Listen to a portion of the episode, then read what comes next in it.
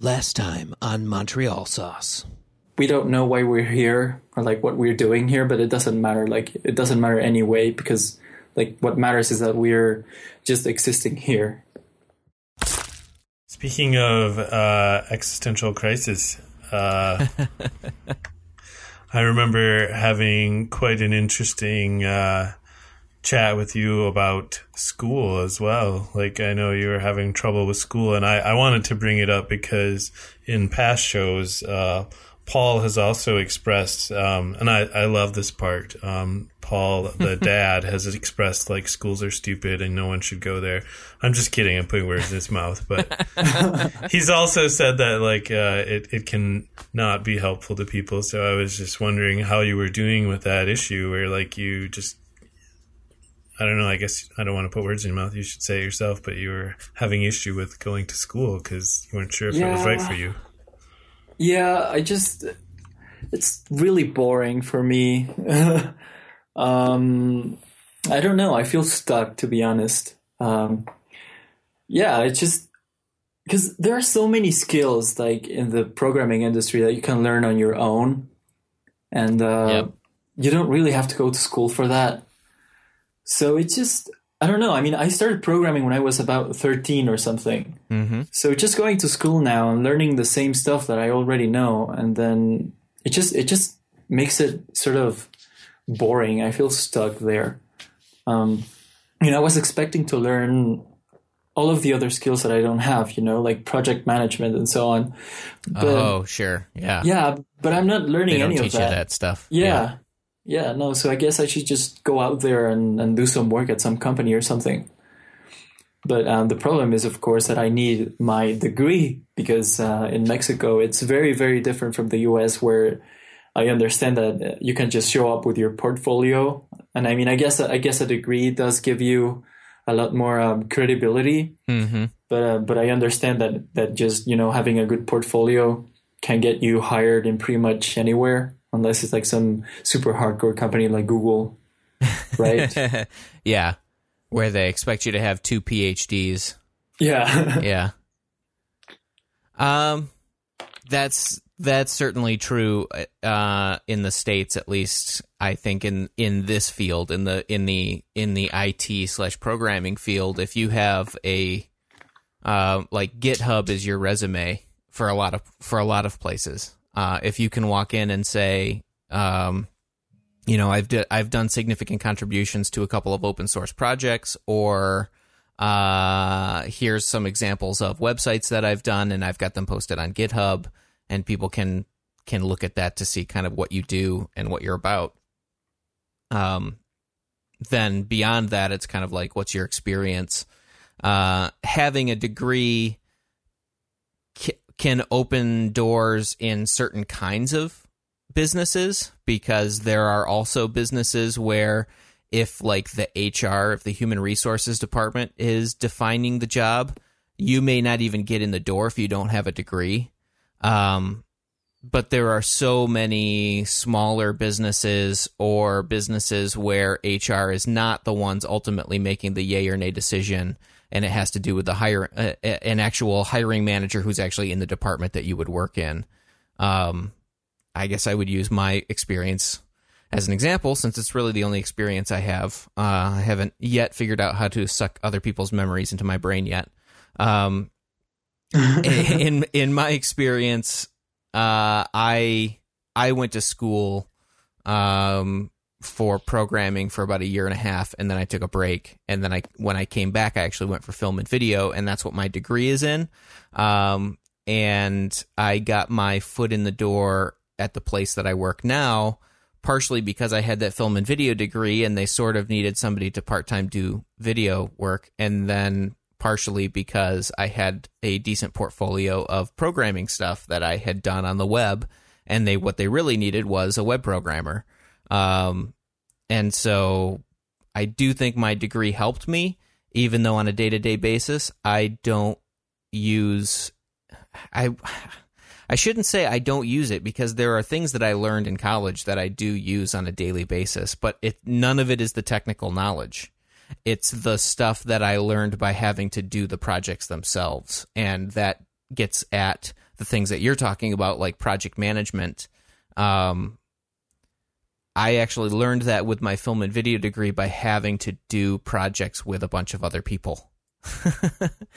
and that's where those schools, uh, like the folks that we've talked to at the Center for Digital Media, that's where an experience like that can really be very different as a student because um, they might not necessarily teach you like proper project management practices, but if they're going to stick you on a project that is going to be very challenging with 10 other people, uh, the leaders are going to try to figure it out and the followers are going to get the work done. And that is, that ha- kind of has to boil itself out. And people have to use sort of their natural talents to figure out where they're going to fit. Right. Right. Yeah. Yeah. It's it just I don't know. I guess I guess there are many many skills that you don't get to learn in school, learn on your own, um, out there just with your experience. Yeah, I think. Uh, is it my turn to rant? I think. yeah. Um, I think there's a problem with education these days because uh, it might, you know, back when we uh, back when we had the whole uh, big three automakers in the states start to go bonkers, and uh, we had this little phrase pop into the media: "Too big to fail." Like I always think that it's sort of the opposite. Like they're big enough to fail because they've stopped doing like what they did best in a lot of cases, whether it's a company or an organization or, you know, Hollywood movies, like they get to a point where you have to sustain this more and more and more rather than make it sustainable. Let's sustain the profit, you know. And I think schools have fallen into this, a lot of uh, mm-hmm. universities. So it's, and I'm and I'm graduated and I'm still saying this, so I don't know if that means I'm immature or not, but uh, you know, there's so many of those like have to take courses um, that just don't make sense, and someone like you and myself get bored in those classes because they don't have to do with what we want, and it's okay if like those classes that you have to do, quote unquote, are classes like project management and stuff like that that you didn't know that you needed at the time because you're very passionate about like the kind of thing that you're interested in, like programming. So you're like, what do I need to learn that for? Um, but then later on, you're like, oh, I'm glad I took that. But it's not. It's like yeah, yeah. silly classes that they're throwing in there because you know they need to make sure they have the enrollment every semester and all of this. You know, it's I mean, schools are great. They like aren't hundred percent like, at least in the states yet, like all business. But I feel like they've gotten a taste of that, and they've gone down this path where it's, uh, yeah, it's just not a good environment for learning. It's a good environment to learn how to take orders, which is helpful when you get into the work world. But yeah, yeah. I would say I had a much better experience in college my second time around. But that Same. was that was for me that was because I had kind of decided what I was really going for instead of going I'm going to go to school and get a degree in computers cuz I'm good at computers.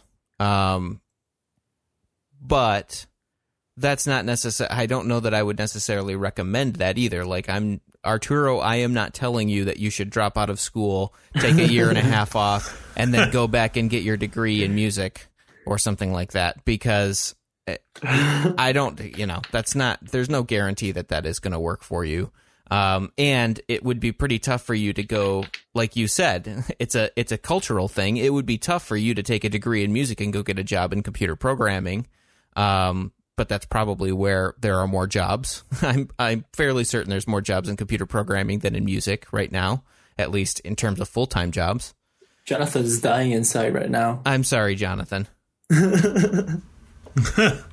You're awesome, and your music is awesome, and you should make lots of it, and you should follow your passion. You should definitely do those things, and at the same time, there's a job out there that is going to have to pay your bills, and it might it, might not be making music, but you should take the time now to make that music. But you know what? I mean, right now there is this booming industry, which is the video games industry, and they like the video games industry always needs musicians. Very true. And that's like a combination of everything that's awesome into one single package, which is programming and art Yep. and music and Yep. yeah, just yeah. there there's always this I don't know if it's uh, necessarily always, but I feel like there's commonly an opportunity in newer media because the the people who are doing the traditional form, um, the people who are you know trying to become a composer so that they can write music for movies, people who are um, just trying to make it as like a solo artist. Um, there's very well established people doing that, and you have to compete with them. But when there's newer media, video games is still kind of a, a pretty new media, very experimental in a lot of cases. And the way that music interacts with that is totally different. And if you can find a niche there uh, and you're interested in that, there's a ton of opportunity. Um, and so, kind of trying to be on the edge of where things are going and then mix your passion into that. Um, you may find the opportunities are a lot easier, and then you get to become one of those established people that other people have a hard time kicking out. yeah. Yeah, I think uh, one of the other issues is uh, we, as a society, and I think it's sort of universal at this point, but we we um, we equate success with the amount of money we make, and that's Yeah. completely Yeah. wrong. And like, actually, um, I wanted to. I toyed with the idea. Uh, this spring of having Arturo come on as a guest, and I was going to try and get um, my wife's cousin on because he went to school, and I don't remember if he finished or if he dropped out, but I believe he studied something like English or philosophy.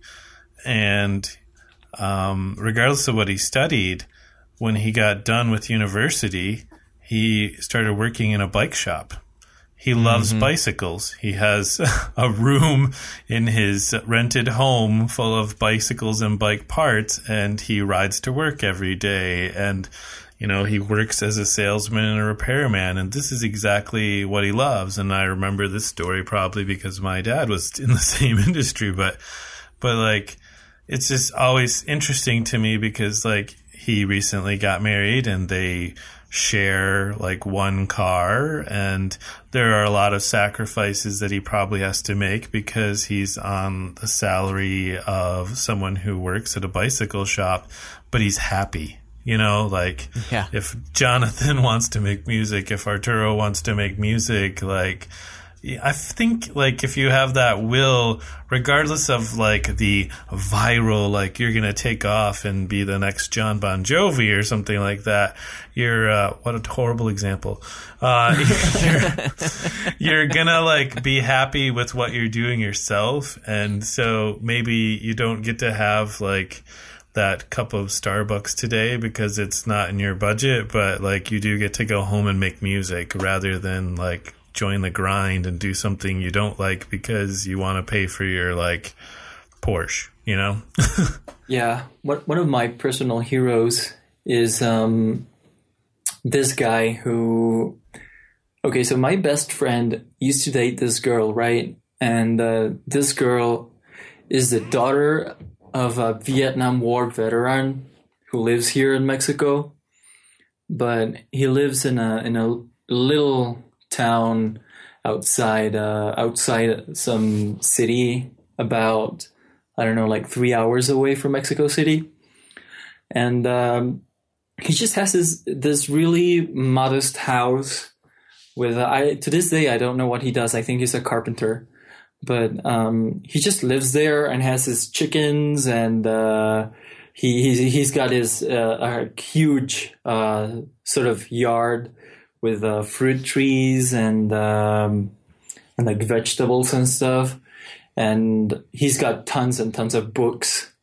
And he just he just lives there, and he's he has a very very quiet, very modest life, but he's one of the happiest people I know. Like he does, he doesn't even live in a city, you know, and which right now, which I mean, like in Mexico, not living in a city is like one of the one of the greatest impediments you can have to have a like a like a comfortable life. But but he doesn't, you know, he is he's quite happy, and and I really admire that, and he's one of my personal heroes because like he he's he's just like super um like he's just okay with everything, you know. He he doesn't want anything or need anything more than what he already has. And you know, that's just really something that I admire a ton, you know. He just he yeah, he's just really realized um, I don't know if that's the right word, you know, he realized himself. Mm, yeah. Yeah, that's it's interesting that you bring it up because um, my only trip ever to Mexico, um, I went to Cozumel and stayed at a resort, and we took a trip to the mainland and drove in a bus for a very long time, and went to Chichen Itza, and um, I remember driving through some of these towns, and you know, at some point, like, because we were on a group with tourists, people were like, wow, I just, can you believe people live like this? And I was like, I don't think you're seeing the whole picture. And they're like, what do you mean? I was like, look again when we drive through the next town. Like, yeah, some of those houses look no better than a shack, but on the roof is a satellite dish because what's important to them is probably the ability to watch a soccer game because the other thing you'll see in that town, while the houses may look a little bit bad, that soccer field is the most exquisite piece of lawn I've ever Yes. seen in my life. Yeah, right. and I was like, it's just priorities. Like, you know, it's just these people live a different lifestyle. And maybe you're right. Maybe uh, those people do live in poor conditions, but they seem to be maybe happier than we are as we're like, oh no, the air conditioning's broken on this damn bus, you know? Yeah, for sure. Yeah, which is which is one of the one of the main critiques uh, about uh, charity programs, right? Because like you've got these white people going to these communities and trying to like indoctrinate them into the white lifestyle. Yeah. you know. Yeah. sort of like, hey, you know, you don't have. Uh, you don't have internet or electricity or anything, you know, you must be really unhappy. and turns out they're not. Right. Yeah. Exactly. Start with start with food. Just Yeah, start with yeah, food. exactly. Yeah, like, yeah, are- exactly. Are they fed? Yeah. Do they have shelter? Do they have clean water? That's like that's what they need. They'll decide if they need, you know, electricity and uh, capitalism. Yeah. They can figure that out. These dirty capitalists. right. Yes. so true. Let us show you the ways. Competition will solve this. We need more farmers. No, we don't need more farmers. We need more water. yeah, right. Yeah, exactly. I don't want to know anything about the free market. I just want food. Yeah. right. Yeah. And I I mean that's that's another thing. I think it's I think it's amazing the the growth in the um the the biggest thing that the business world is talking to beca- talking about because I'm suggest- subjected to business people uh, on a regular basis. The biggest thing they're talking about is the growth of uh, of like mobile phones, basically everywhere else in the world. Um, how how uh, countries that have never really developed a, a large base of people using uh, the internet previously kind of skipped over the whole phase of having computers because computers were never practical, but smartphones, really cheap Android running smartphones, are totally practical because they don't they don't use up very much power. You can charge them with a solar panel. You don't need to have a grid to sustain them. You just need to have enough cell phone towers that they get some kind of a signal and just enough power to keep them charged and they're like growing like crazy. Apparently, um, I think that's I think that's an interesting thing. Um, I don't know. You know, I don't. I don't have the perspective of somebody who's not a white male that lives in America. So I don't know what it's like to be outside of that culture and suddenly receive like the internet in mobile phone form and have access to all of this information 98% of it you can't even do anything with because it's not in your language. But even what is in your language or translated into your language is probably so like first world culturalized that what what do you do with that either? And at the same time these things are growing like crazy and people are um, people are getting them because they want to probably be simply because they want to communicate with the other people that are around them that have them um, and stay in touch it's the Right. only thing i can think of Yeah, but but is this growth uh, happening in in uh, indigenous communities in Mexico, or is it just like in the U.S. and stuff? Uh, it's it's around the world. It's Oh, around I the see. world. I mean, like in the in the United States, um, I I think we're pretty close to the idea of having like a computer basically in every home, and so whether or not there's internet really in every home, there pro- there probably is because that's kind of the reason that computers really started to take off was the idea of the internet and email and staying in touch with your long distance relatives, but in the rest of the world where like there's less likelihood to be a power grid um computers were never really practical because how do you even run them? They just take up they just take too much power to make it practical. But um with a mobile phone and a fairly small solar panel you could kind of run those anywhere as long as somewhere there's a cell tower Right, right, exactly. Yeah. Well, um, I guess, I guess uh, some communities might benefit from that here. I mean, I guess I can see how how this growth happens, but on the other hand, the contrast is so stark between city life and these indigenous communities. Some of these Yeah. indigenous communities yeah where I mean, some of these people live in like asbesto houses or cardboard houses in the mm-hmm. middle of the jungle. So I mean, they don't even have roads or anything. Or Yeah, like sure. some of them don't even. Some of these communities don't even have concrete buildings or, or and stuff. So I mean, you can't even expect um, cell phone towers to be around. no right So yeah, I mean, some of these people have to walk like several uh, kilometers or miles, I guess, for your audience uh, to get to get to the nearest water source, and they have to carry it in like buckets and stuff. yep yep So yeah, I mean, I guess I guess I can see how this this growth is happening, but but I mean, some communities in Mexico are really, really, really, really poor. Yes yeah And, yeah. And It's what do they? And what does a community like that even need? You know, with electricity uh, uh, to some extent, let alone, um, let alone the internet or that kind of that kind of a communication thing. When, to your point, I mean, they're still, they're not even necessarily thinking I'm solving this problem of not having enough water or I'm solving this problem of not having enough food. It's more like this is just where I go to get water, and this is these are the things that I eat. Yeah, And exactly. they're yeah. around me, and nature provides it, and and I don't need to worry about it. I just need to do the work every day, and it's Yeah. it's fine.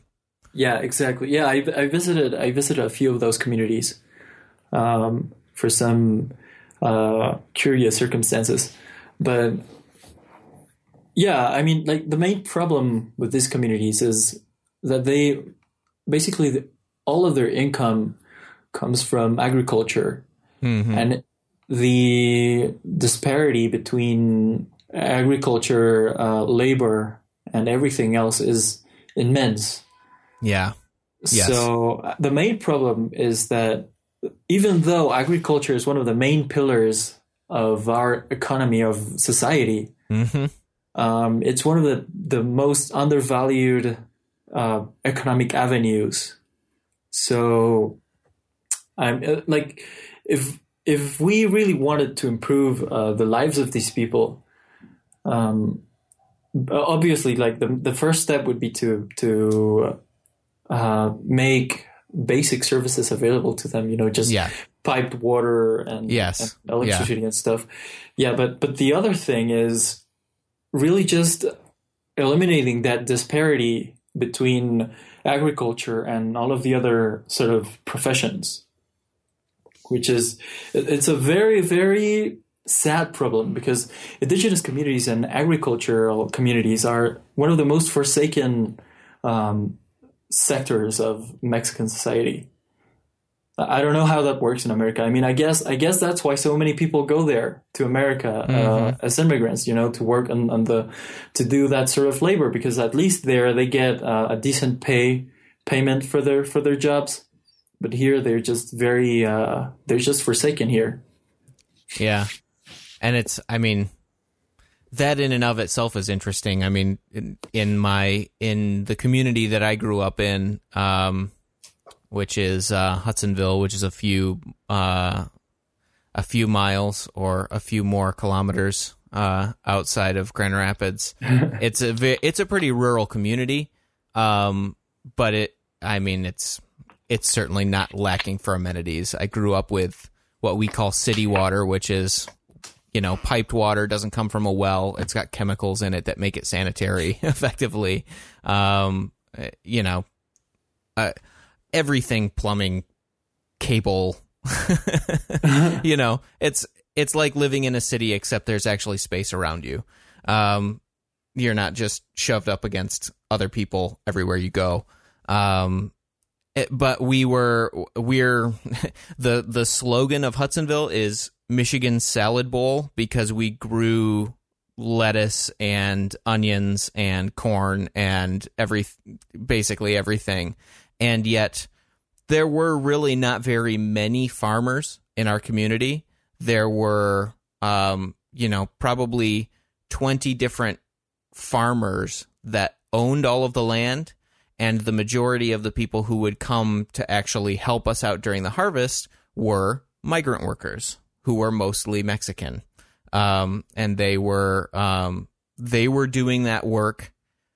Kind of, you know, we were paying them what for us would be way less than what we would pay people who were um, uh, I I don't want to use the word legal versus illegal because I think that has totally the wrong connotation. But people who were not immigrants would not work for what we pay people who are immigrants. And yet those immigrants are happy to be there and put a very hard day's work in because that is a lot of money for them that they then take home and even send some of it home, right? I mean, that's the common thing that they do is Yeah. send it back to their family who still lives in Mexico. And in Mexico, that, that money goes along a lot further than it does because of cost of living and all of that stuff. So, Yeah, yeah. Oh yeah, um, yeah. It's. Uh, I was just thinking as you guys were talking of. Uh, there's a film that I bought recently. Um, I've been meaning to watch it again because I enjoyed it so much. But it's called uh, that sugar film, and uh, just because uh, my recent, well, not so recent anymore, uh, diabetes diagnosis. It's a really interesting documentary, but one of the segments that he does is, um, I think it's the Northern Territories in Australia. Um, it's kind of like the situation we have in the States where we've taken the, um, the Native Americans and we've put them on reservations. You know, Australia has done similar things to Aboriginals and where you know, there's controversy in the fact that we have um, perhaps damaged some of these communities by, you know, delivering alcohol to them or whatever. Um, the same thing has happened in Australia with Coca Cola, of all things. So these Aboriginal communities in the Northern Territories of Australia got addicted to Coca Cola, and it was like the highest selling region per capita for like Coca Cola.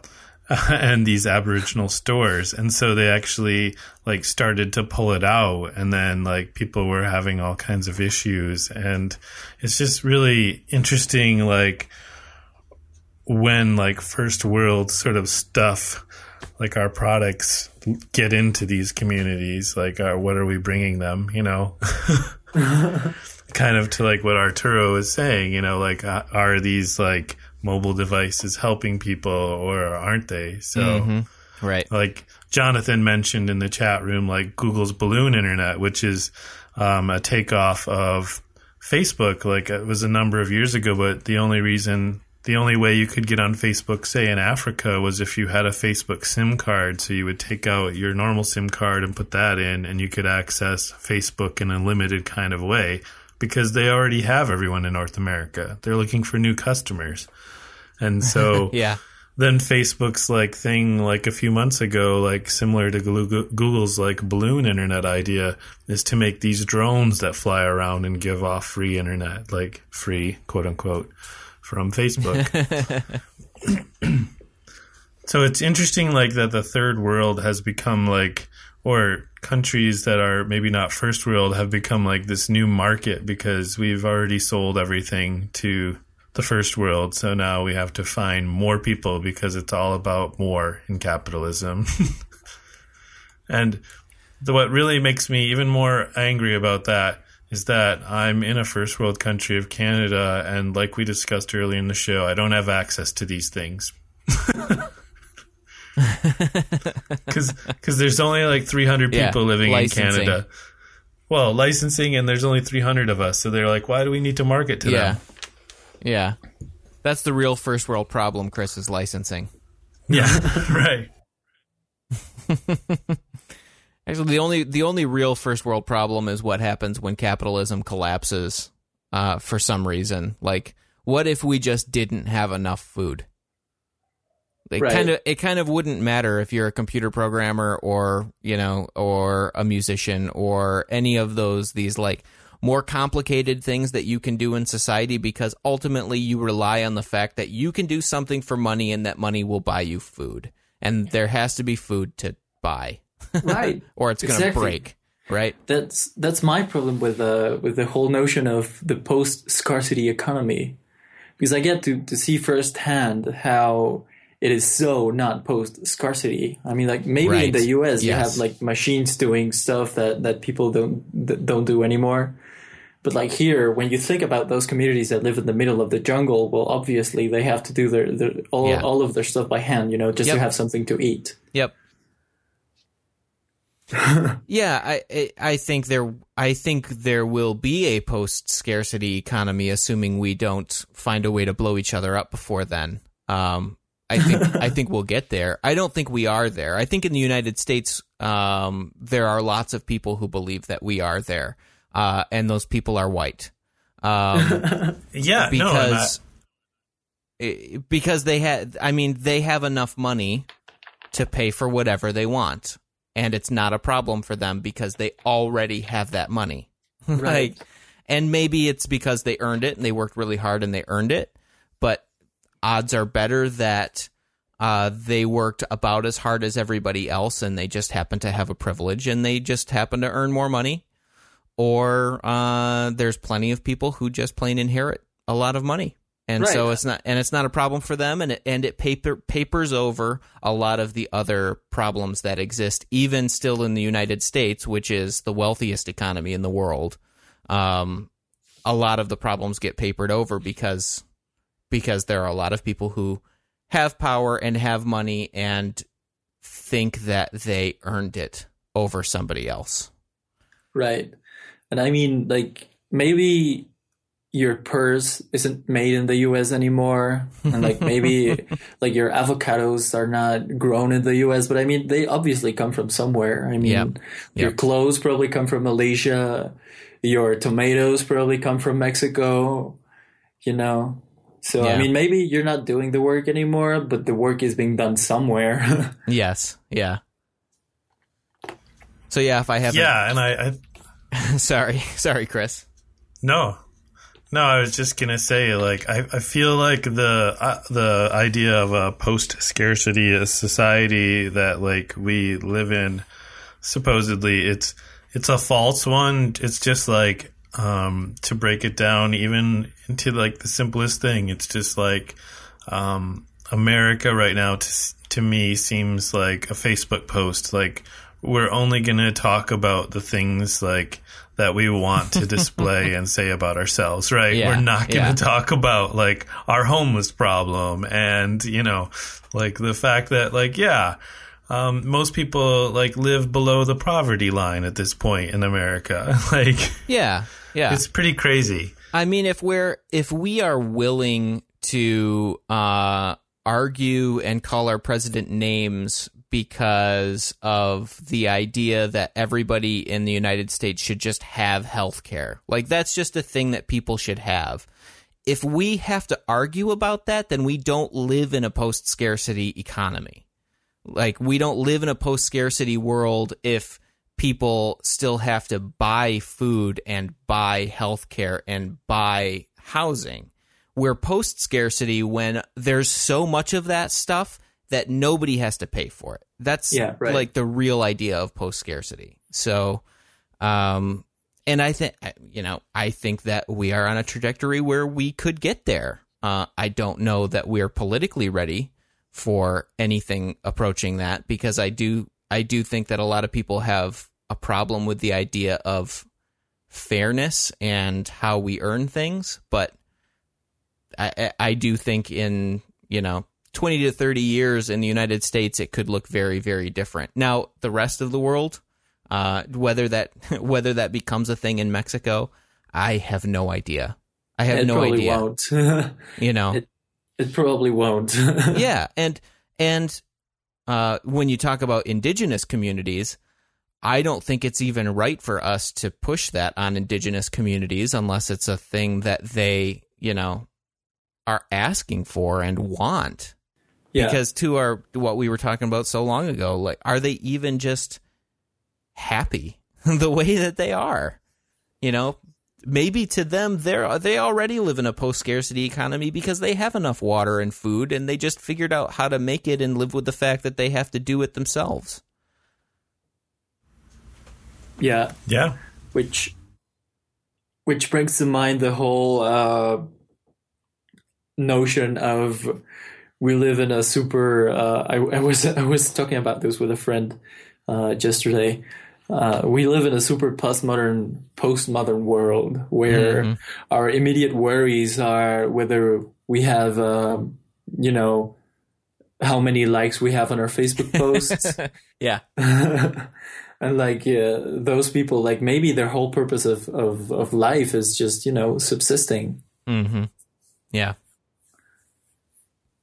Yeah, yeah. To your point, uh, my mom just posted in the um, chat room that she sat in the eye doctor's office and like 26 people were waiting there, and the president's speech was on the TV, and not one head was turned to listen to him. Yeah. like, I suppose, like, yeah, we we all have like our own priorities, and whether that's like how many likes you have on Facebook or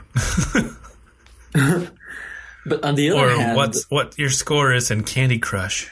on on the other hand though i really admire uh, the states like the people from the states because everybody seem, seems so interested in politics like it's such a universal subject and it's so transparent apparently i mean compared to mexico at least Yeah. Like people, people Sure. here just, you know, people are so tired of politicians here that we just don't care anymore.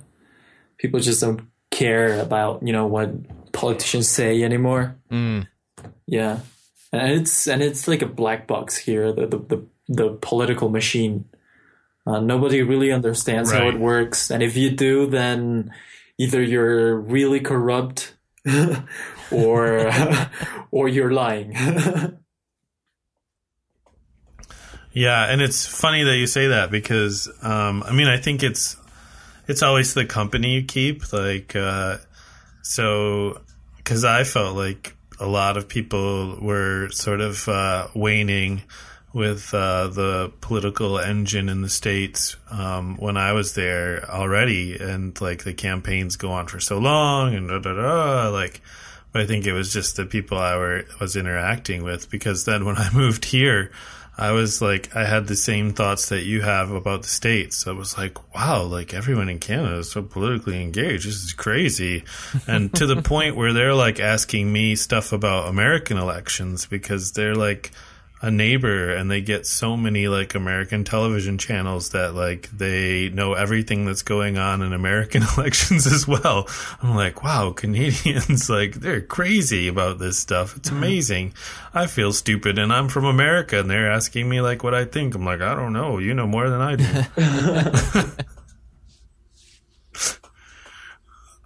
so, uh, maybe we should stop trying to fix the world. Maybe, yeah. Um, I was going to ask you about your music because you uh, make music on occasion, and I didn't really know because I, I saw the the piece that you posted on SoundCloud uh, two months ago, maybe, but uh, I didn't really know until I read your site today that you're a classically trained guitarist. yeah. Yeah, I, I went uh, to a conservatory. Is that how you pronounce that? Um, Yeah. yeah, okay. I went, I went to a conservatory for two years, but then I dropped out. But I've been playing guitar for about, what, like 13 years now, I think? 14 years? Wow. Yeah, no, more, more like 15 years actually. Um, yes, I'm a classically gu- trained guitarist. I I have an electric guitar as well. I love synthesizers, and uh, yeah. but I mean, it's it's not like I'm a composer like like Jonathan. I just I'm more of a of a performer. Yeah, okay. So, and and by performer, you like you just like doing it, or do you actually like get out in front of people and perform? Yeah, I get out in front of people and perform. Wow, that's awesome. yeah, I saw like like that you have a micro Korg, and I was like, wow, we don't have to do a show at all. You can just hook that up and go. Yeah, synthesizers are awesome. You Yeah, also like, listed more- on your. Oh, go ahead. Sorry. No, no, no, no. Sorry, sorry. I was just gonna say they're one of the, the, the best machines ever invented. We should Yeah, ask I you watched- to. Uh, we should ask you to do some kind of a closing theme song for us or something like that, so that we can actually close out with music. Yeah, yeah. Maybe I could collaborate with Jonathan. That would be something. awesome. Yeah, we could pay you with our fat Patreon dollars, which is like four at this point. Yes. Uh, yeah, I, I actually, I mean, I know the name Korg because they're huge in the synthesizer world, but I was like, oh, so what's this uh, thing that you own? And I watched like a YouTube video on it, and I was like, oh, that is really kind of cool. um, what's the other? Um, what's the other uh, musical instrument you have listed on your site, which I think is sort of regional? Oh yeah, it's called uh, uh, jarana. It's very very nice. I love that that instrument. It comes from Veracruz, which is the the easternmost state in Mexico. It's also the longest state. Covers most of the the uh, Gulf of Mexico coast. Um, it's carved out of a single piece of wood, which is fantastic. Um, Wow. yeah, it's got uh, double strings, uh, in except for the for the first and last one.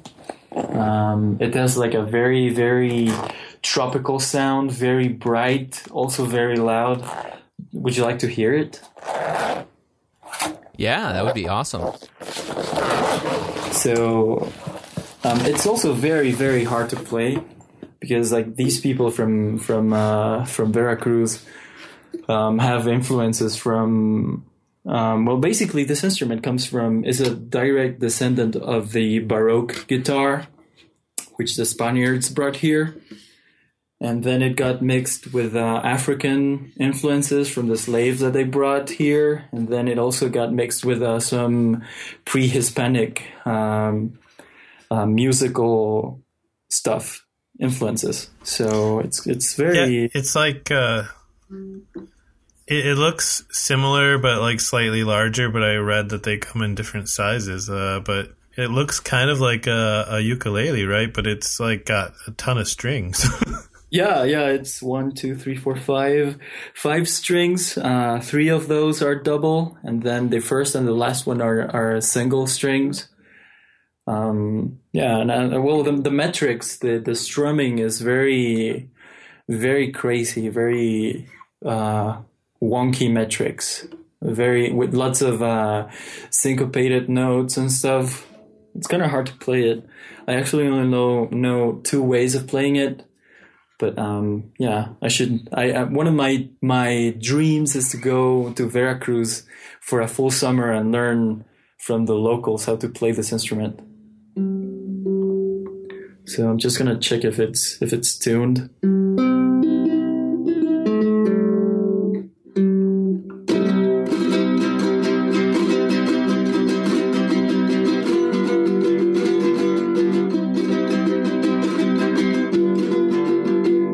It's got a very bright sound. I love it. That's very cool. yeah, that was awesome. That's exactly the same song I play when I'm checking the tuning as well. I swear.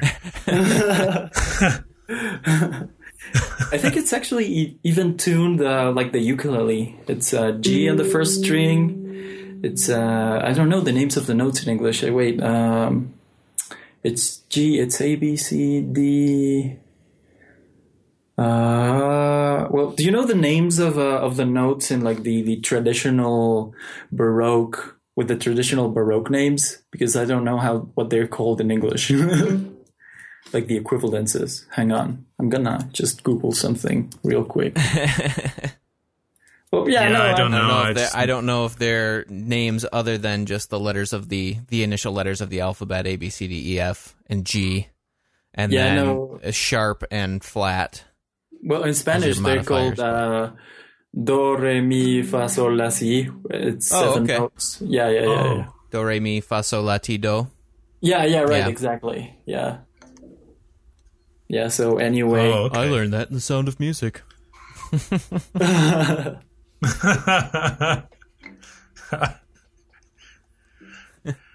Ooh. That's really cool. Yep. when I was learning uh, Russian in um, in uh, college, my Russian professor found out that I played the guitar, um, which I'm only modestly okay at because I'm self-taught, and uh, then uh, she demanded that I learn to play the balalaika, which is a traditional Slavic type of, basically a, a ukulele, but a like a Slavic type of ukulele, and I I'm trying to remember. I did learn to play it, uh, but she wasn't real happy because what I learned to play was the theme song to Tetris. Because I was like, this is the thing that sounds super Russian to me, right? Wow. Yeah. Yeah. Nice. That's uh I never knew that about you. And then there was another one. There was there was something that was like a traditional Russian song. Um, I think it was called Tsar Nikolai. Um, that I learned to play, and that one was actually uh, fairly complicated. Um, but I mean, it's about as complicated as it gets for a for a small ukulele like guitar that only has three strings. So wow, three strings. yeah, yeah, and they're basically tuned. Um, uh, they're tuned like what I would call on a guitar like a power chord. So it's like G C G. Um, so they're Ah. just in fifths, really easy. Oh. Hmm. Oh, oh boy. Like I have more notes, I have more questions or we can do a dreaded quiz. It's up to you guys. Maybe we don't have enough time for a dreaded quiz. Yeah, we're uh, we're just about at two hours, so I think um, Yeah, yeah. You just need to lay a little bit more music on us, and then we can uh, we can close it out. Well, I don't have anything prepared that I can play by myself with the with the jarana. Gotcha. but um, I will beatbox then.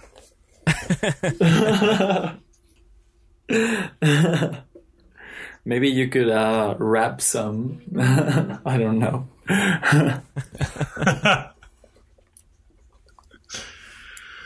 Yeah, speaking of rap, I don't I haven't watched any of the new um the new Muppet show that's on cuz I was kind of Oh boy. weirded out by by the idea of it, but I did see a clip the other day that apparently I missed, but it was the Swedish chef um doing Rapper's Delight, the original rap song. and I was like that's kind of amazing. Yeah, yeah. I should cut some chunk of that out and stick it in our uh, interview with Taryn when we release that. Is that, that the, That's the, the song that's been sampled like many many times by everyone? Um, I'm sure it like has this one? been, probably. It's uh yeah, it's supposedly it's the first song, but or first rap ever, but um and I know it has been sampled and people have redone it, but I actually took like uh on a trip to New York to meet my then girlfriend, now wife, uh her one of her friends that she was traveling with was like, I'm gonna go on this like tour um, and you guys are welcome to join me. It'd be a lot of fun, but I can understand if you don't want to. And her Canadian friend was just really into hip hop, so she was taking a tour in New York. Um, of it was a hip hop tour, and I was like, "All right, let's do this." So we went on a hip hop tour, and um, Grandmaster Caz was uh, a rapper, uh, and he, he still is, and he took us on a bus trip uh, around like all these like famous areas for New York hip hop, and we went into Harlem, and we went to some school, and um, he took us to all these cool places, like and um, and then according to him. He was actually uh, performing "Rapper's Delight" before it hit the radio, and um, some record producer came around and approached him and his friends and said, you know, like we'd love to produce this, like let's do this. And a couple of his friends said, yeah, and him and some other people were like, yeah, let's. You know, we, we don't want to get screwed over by record companies because they're famous for it. And uh, he's like, I'm not going to do it. And somebody else was like, yeah, me neither. And so they just grabbed two other guys and did it. And so he's like, that's technically a song that I was part of and it blew up and it's huge and it's sampled and all these things and he's like and I get no credit for it cuz they picked out this guy who was a friend in the neighborhood who washed dishes for a living and they said can you rap and he said yeah sure That's my hip hop story. and scene.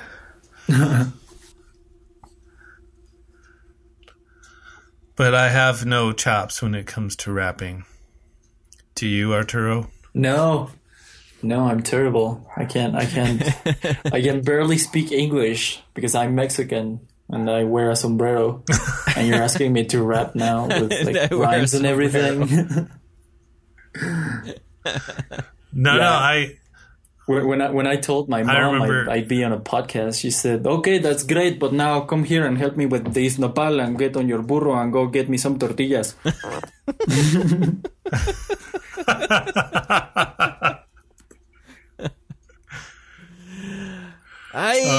Ay, madre, ay. Sorry. It's terrible. that's that's that's not fair because I've heard uh, Mexican rap songs before. I don't know what yeah. they're saying, but you know, I watched Breaking Bad. Come on, yeah, yeah, we have we have uh, several rap groups, hip hop groups uh, in Mexico. Some of them are about uh, drug uh, drug uh, trafficking culture. Some of them are about uh, and some of them are protest music. Yeah, Mm, that's some of good. them are great. Some of them are terrible. Yeah, yeah. Sounds like a music scene. Yeah, yeah, yeah, totally is.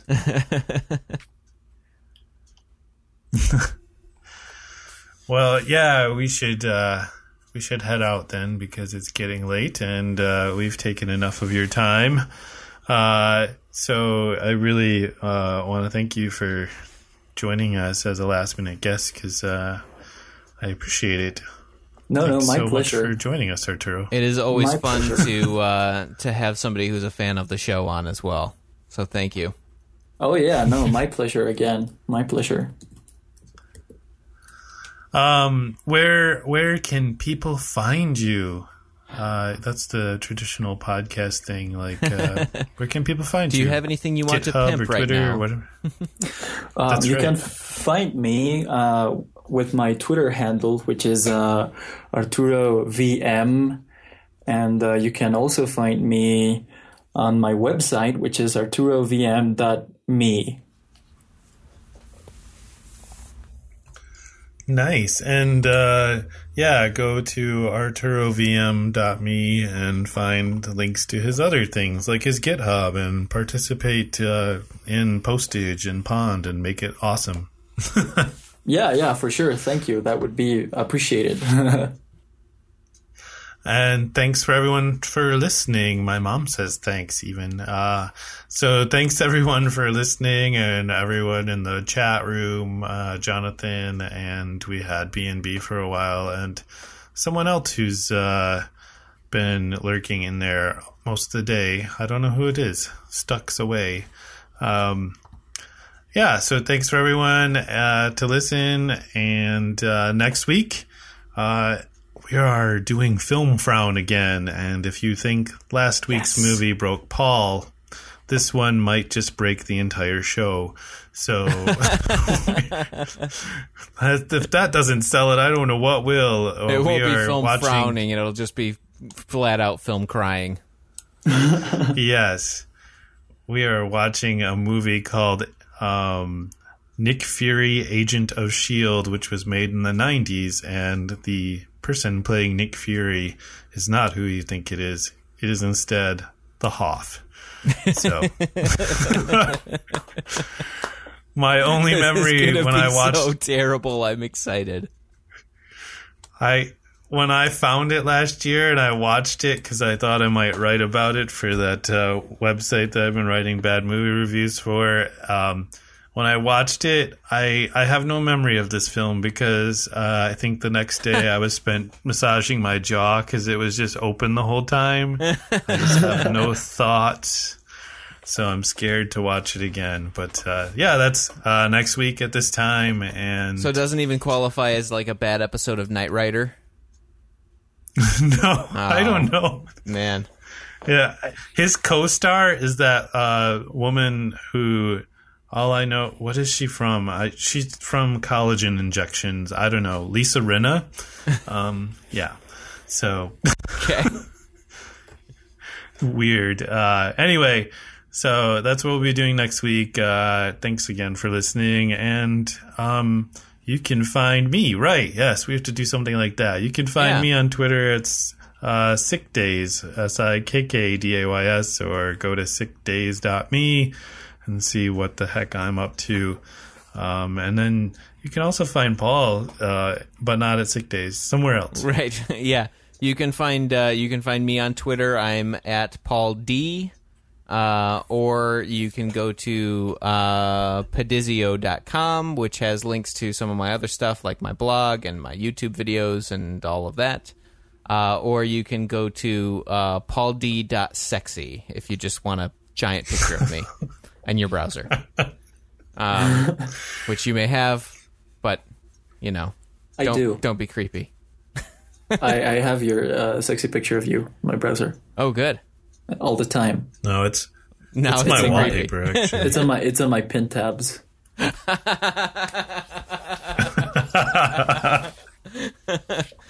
Uh, great.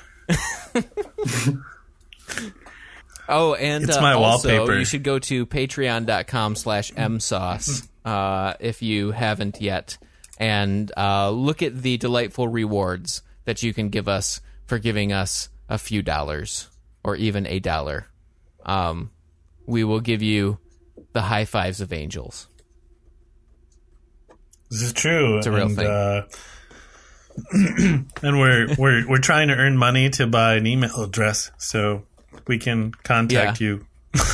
I also need to buy. I may need to buy a replacement fan for this iMac at some point. It stopped making its noise, which leads me to believe either what was in it came out, or the fan itself no longer rotates, and my iMac is about to catch fire. Halt and catch fire. So, uh, Yes. so yes. so Thank you for listening. I'll let Chris actually wrap it up.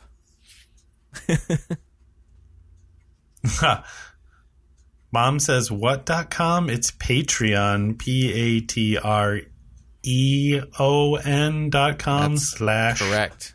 Slash M. M Sauce. M is in mom. Yes. Okay, stop there. Um,